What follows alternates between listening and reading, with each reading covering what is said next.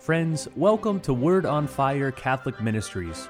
Word on Fire is an apostolate dedicated to the mission of evangelization, using media both old and new to share the faith on every continent and to facilitate an encounter with Christ and His Church. The efforts of Word on Fire engage the culture and bring the transformative power of God's Word where it is most needed. Today, we invite you to join Bishop Robert Barron as he preaches the gospel and shares the warmth and light of Christ with each one of us. Peace be with you.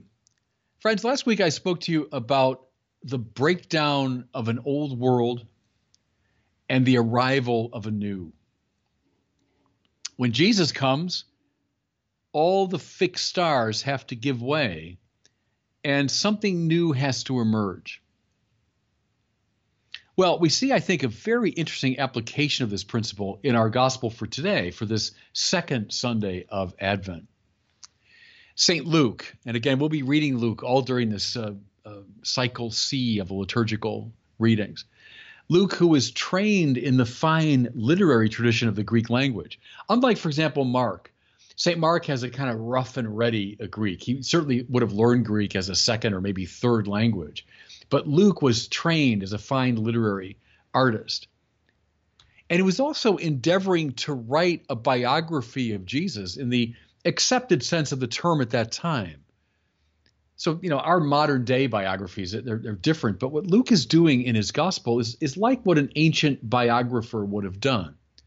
Well, anyway, Luke commences this section, our gospel for today, as one would expect a literarily informed ancient biographer to do it. What I mean is, he invokes the most significant cultural and political players of that time and place. So again, read ancient histories and biographies. That's what you would do. You'd say when so and so was emperor, so and so was governor, so and so was, you know, during this this time these exalted players.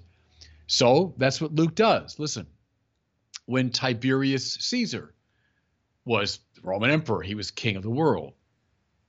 When Pontius Pilate, whom we know well, Tiberius's local representative, when he was governor of Judea. In the time of Herod, Herod being the tribal leader of the Jews in Galilee. When Philip, who was the leader of, of uh, Jews in other regions of Palestine when Caiaphas and Annas were high priests in the Jerusalem temple. Well, they were the leading religious figures of that period. So today we might say, you know, when when uh, Donald Trump was president and when Jerry Brown was governor of California, when Francis was the pope, you're naming the sort of high and mighty figures. Now, not only does this situate the time and place for the story, but it shows a kind of due deference to these great potentates you know Caesar and Annas and Caiaphas and Herod and and Pilate. It signals what? It signals the author knows how the game is being played and how to ingratiate himself with the right people. Politically and culturally speaking, he's named the fixed stars, right? But now wait, here's where things get really interesting just as he did in the Christmas story. So, just a little bit before this in, in, Luke's gospel, we have the famous Christmas story, which begins in a very similar way with an evocation of Caesar Augustus. This would be Tiberius's predecessor, right? When Caesar Augustus was Roman emperor, when Quirinius was governor of Syria. Quirinius would be a counterpart to Pontius Pilate. So, same thing. He did in the Christmas story what he does here. Having, having honored all of the protocols of ancient history and biography, he now pulls the rug out from under us. He's named all these great figures, and then he says, and it's almost comical, really. The word of God came to John, the son of Zechariah, in the desert. See, what you're supposed to say, having heard all this, is what? That's the right reaction. Tiberius Caesar, Pontius Pilate, Herod, Philip, Caiaphas, Annas, the leading figures of the day, religious and political. Well, wouldn't the word of God come to them in their palaces, in their fine homes, and in their top leadership positions? Wouldn't you think if God wants to say something to us, he'd speak it through them?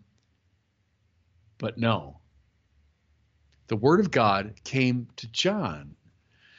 Who who's this now? John, the son of Zechariah? Who's Zechariah? Some nobody, a little minor level priest in the temple. And then furthermore, in the desert.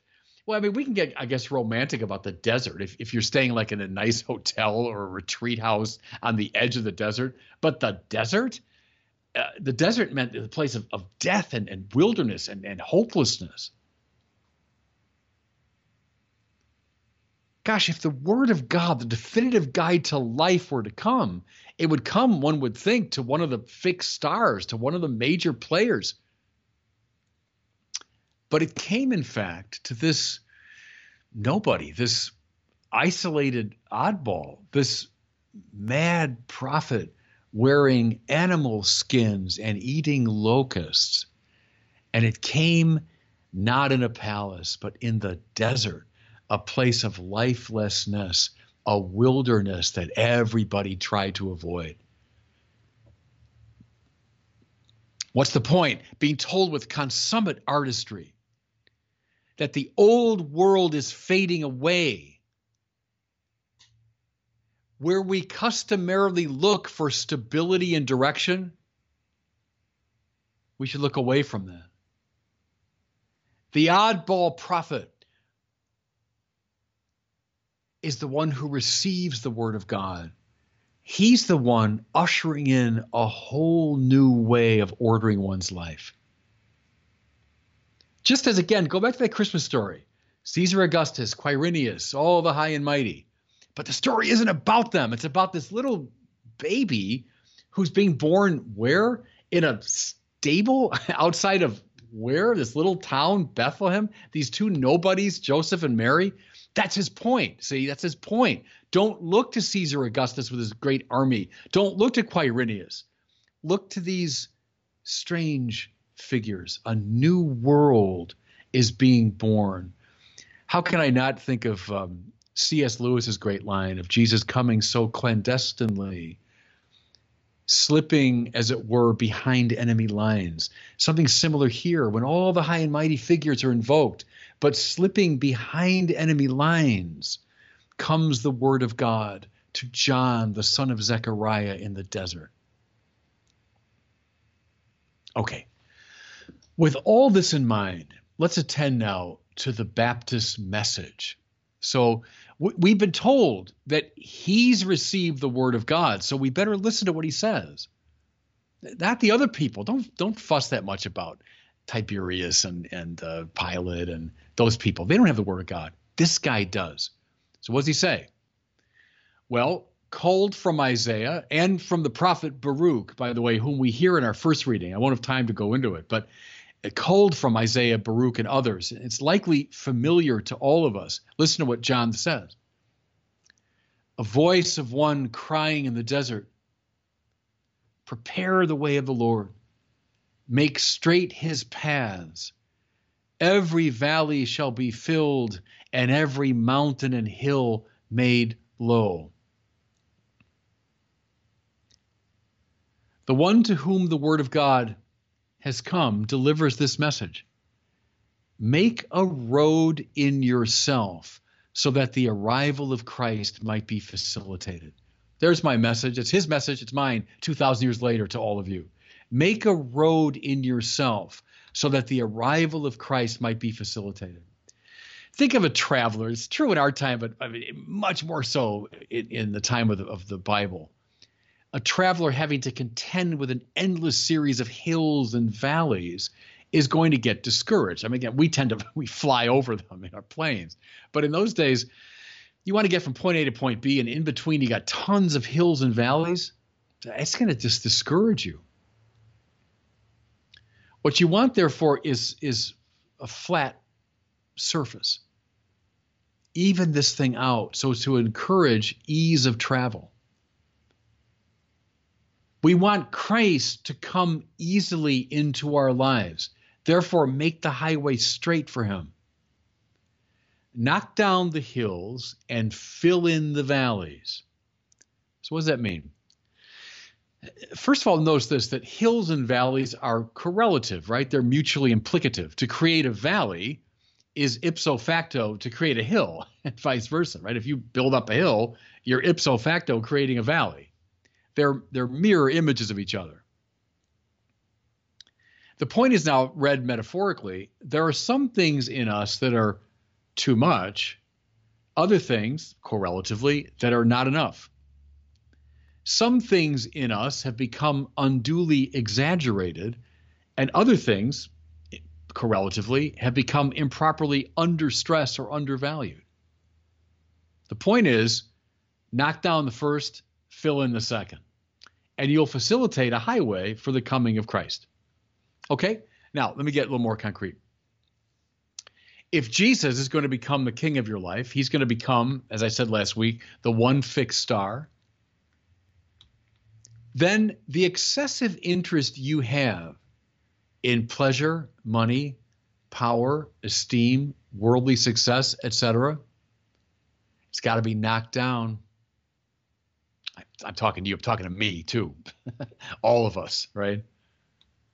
Like Lent, Advent is meant to be a penitential season. Identify the elements in your life that have become way too important. Listen, that have emerged as mighty hills or mountains in your life. What role is financial success playing? What role is worldly honor playing? How important is bodily pleasure for you? If they become mountains, you got to knock them down. You got to level those out. Otherwise, the king is going to be having a hard time accessing you. Now, as I say, mountains necessarily create valleys. If some things have become too important to you, other things have been ignored, undervalued. So, if the new king is going to have easy access to your life, those valleys have got to be filled in.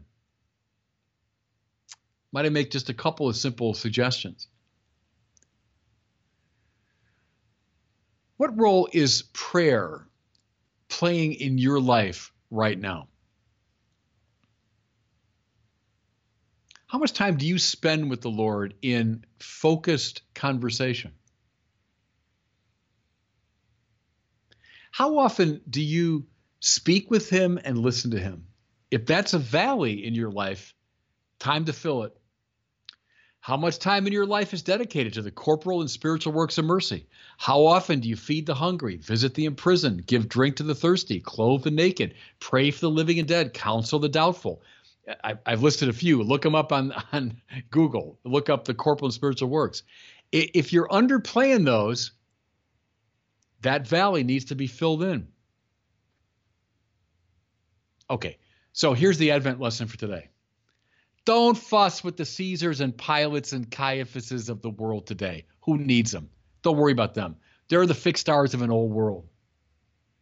That world's passing away. Get focused on the coming of Christ into your life. See, build the highway that makes it easy for Him to come into your life. And that means knock down some mountains and fill in some valleys. And God bless you. Thank you for listening to this week's homily from Bishop Robert Barron. For more resources from Bishop Barron, please visit wordonfire.org.